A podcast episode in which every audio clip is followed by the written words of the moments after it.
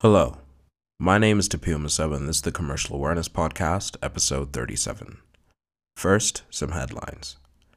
In sustainable investment news, the UK is to stop providing foreign aid for thermal coal mining, and Microsoft has pledged to become carbon negative by 2030.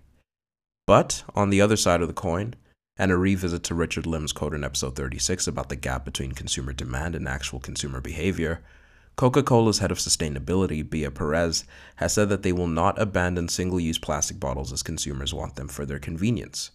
They too have a 2030 pledge, and that's to recycle as many plastic bottles as they produce. Britain's withdrawal agreement received royal assent on Thursday. It will become an act once the House of Lords and House of Commons have been notified. As a result, the UK leaves the EU next Friday, the 31st of January and it's been a while since we've reported on post Brexit preparations. On that front, JP Morgan Chase has bought a second building in Paris as it prepares for shifting a substantial amount of its euro trading out of London post Brexit, and Herbert Smith Freehills have had to absorb its German partnership to avoid a regulatory minefield after the UK leaves the EU. In deal news, CMS, DLA Piper, and Osborne Clarke all have roles in CityFibre's 200 million pound acquisition of TalkTalk owned Fibre Nation, and finally, in high street news, Beales, one of Britain's oldest department stores, founded in 1881, has gone into administration, putting a thousand jobs at risk. If you would like to read more on any of these stories, links as always are in the description. Now, the longer reads. The first read is an indirect revisit to last week's story about Flybe's rescue. So, last week we spoke at length about the Flybe rescue, and I candidly admitted that it was an odd move. It was also a move that attracted scrutiny from competing companies, analysts, and possibly the European Commission. And truth be told, I didn't completely understand why the government would make such a risky move. Well, this week, a government review was leaked stating that HS2 would cost 20% beyond the estimated 81 to 88 billion pounds it had been estimated at just four months ago. Obviously, such an increase makes one consider the cost and benefit of HS2, but more than that, it also puts the rescue into perspective. Compare a deferral of a £106 million tax bill to a ballooning infrastructure plan, a regional connector that's already a going concern in Flybe, even if barely, and a project that faces more and more setbacks. In short, the move was risky, but consolidating transport that already exists at the cost of 0.1% of the cost of a new transport project Simple maths. And that's why this is an indirect revisit, which I'm quite grateful for, as it's given me an answer to a question I did not have at the time, quite quickly at that, and presents more evidence of how commercial awareness is built, and it's in how we can connect stories. For these reasons, we can count ourselves lucky for the timing, but not so lucky if you're looking forward to HS2 anytime soon, or possibly ever. So, I've said all of this assuming that we all know what HS2 is, and conceding that we have never actually mentioned HS2. So, what's HS2? HS2 would be a new railway between London and the West Midlands, with 400 meter long trains carrying up to 1,100 people, which would triple the capacity of trains across the route. The trains would be capable of reaching speeds of over 250 miles per hour. For example, this would cut Manchester to London journeys from 2 hours and 7 minutes to 1 hour and 7 minutes. The development would be in two phases. First from London to Birmingham, predicted to be complete by 2031, and the second phase to Manchester and Leeds, predicted to be complete by 2040. The cost of the project was first projected at 32.7 billion pounds to 56 billion pounds to between 81 and 88 billion pounds, and now possibly over 106 billion pounds. The HS2 cost has risen in some part due to the underestimated cost of buying property and land where HS2 would run, and a failure to conduct extensive soil surveys has made excavation more difficult than predicted. Contractors have not agreed prices for construction yet, and London Euston's current design is, quote, not satisfactory, end quote, for HS2. So, will HS2 be abandoned? Well, when Boris Johnson was running for Tory leadership, he said, quote, I worry about cancelling a big national project of that scale without anything to replace it, end quote. The government has already poured in 8 billion pounds, and this new review, labeled the Oakervee Review, actually recommends that the project push on, though phase 2 be delayed as they consider using some of the conventional lines to cut costs.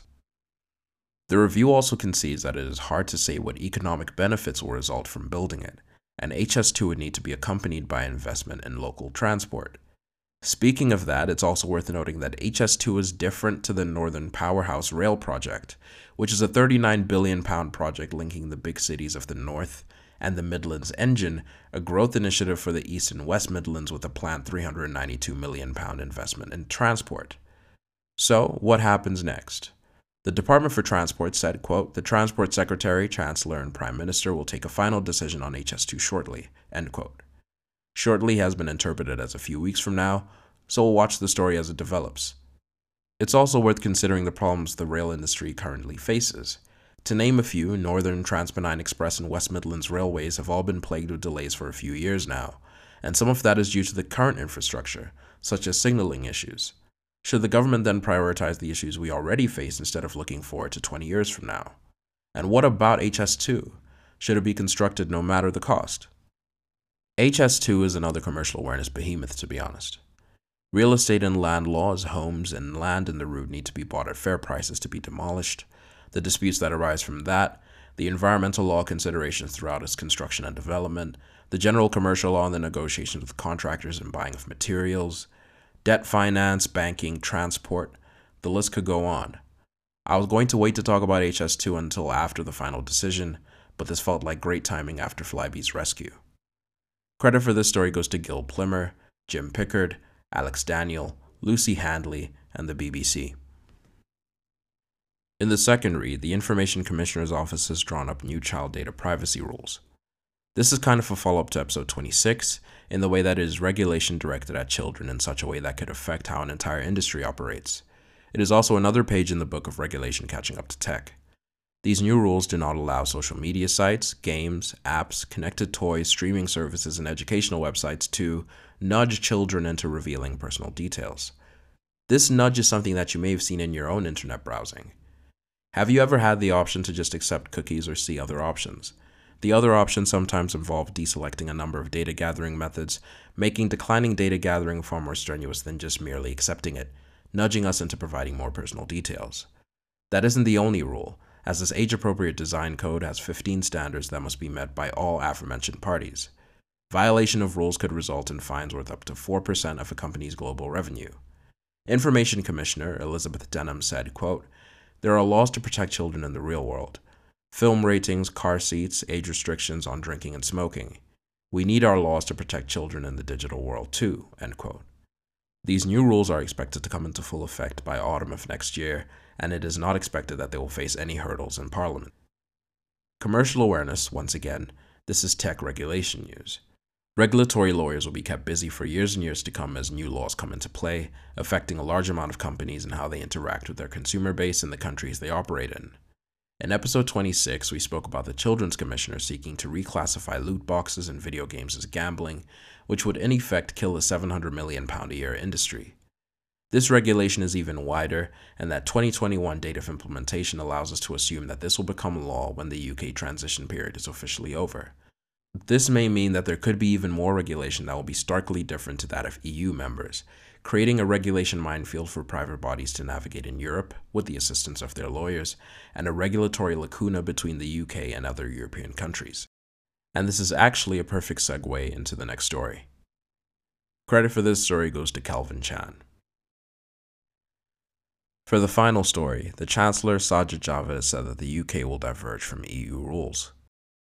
In an interview with the Financial Times, he said, quote, There will not be alignment, we will not be a rule taker, we will not be in the single market, and we will not be in the customs union. End quote. In all fairness, those last two points are pretty obvious considering what Brexit entails, but his statement is still a major blow to a number of manufacturing sectors that prefer alignment with EU regulations such as cars, aerospace, pharmaceuticals, and food and drink for ease of export and import. These sectors have expressed hope in remaining in lockstep with EU in some respects, but Javid's recent remarks imply that there is no intention to do so. As one would guess, the EU has reacted negatively to this, with one diplomat saying that regulatory divergence would, quote, obviously lead to new trade hurdles between Britain and the EU, and in consequence, less trade, fewer investments, and fewer jobs, end quote. This also makes negotiations quite difficult considering that the EU's no negotiating stance was agreeing to zero tariff, quota free trade only if the UK aligned with the EU's fundamental rules, as that would ensure quality of products being traded. This statement casts more doubt over the length of this transition period, as the end of the year may not be enough time to negotiate terms that would prevent friction at the border and major regulatory hurdles. So, in substance, how would this affect car manufacturers, for example? Well, currently, car manufacturers can sell cars in the UK and EU under the same certificate through a process called homologation, where they perform a number of tests ensuring that the cars are up to standard. Once certified, the cars can be sold across the UK and EU. In short, same tests, same certificate, ease of trade. Regulatory divergence would mean companies intending to sell cars in the UK would need to obtain a separate certificate and possibly even manufacture cars specifically for the UK to meet UK specs, increasing manufacturing and regulatory costs.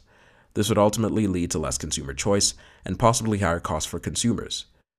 On the other side of the coin, as almost half of the cars made in the UK are exported to the EU, those manufacturers may find it cheaper to just produce the cars outside of the UK as it may be one less regulatory hurdle. This is not favorable for an already shrinking industry in the UK. The aviation industry also banks on alignment, which actually brings us all the way back to episode 8, when the CEO of Airbus published a very damning video warning of the result of Brexit, which would be an Airbus exit from the UK as they enjoy the ability to manufacture parts in different countries and move them without friction. As Airbus currently employs 14,000 people in the UK, this is not favorable either. So, bottom line, regulatory divergence may significantly affect a large number of manufacturing sectors and snowball into other aspects of commerce.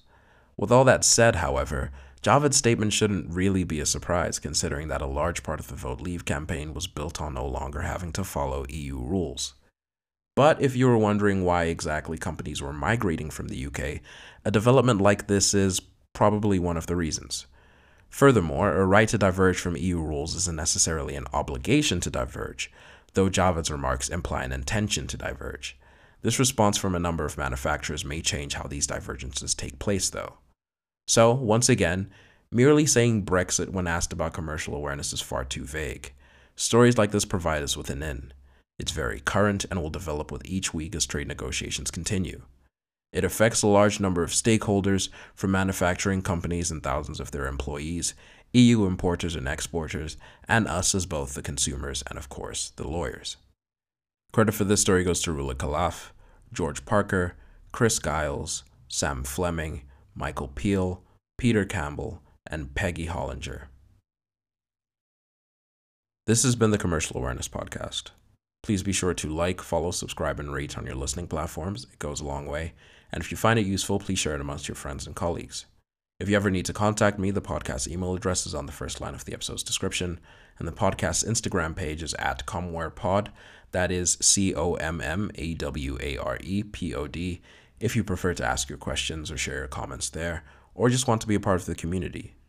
Other than that, as always, thank you for listening and your support, and you'll hear from me next week.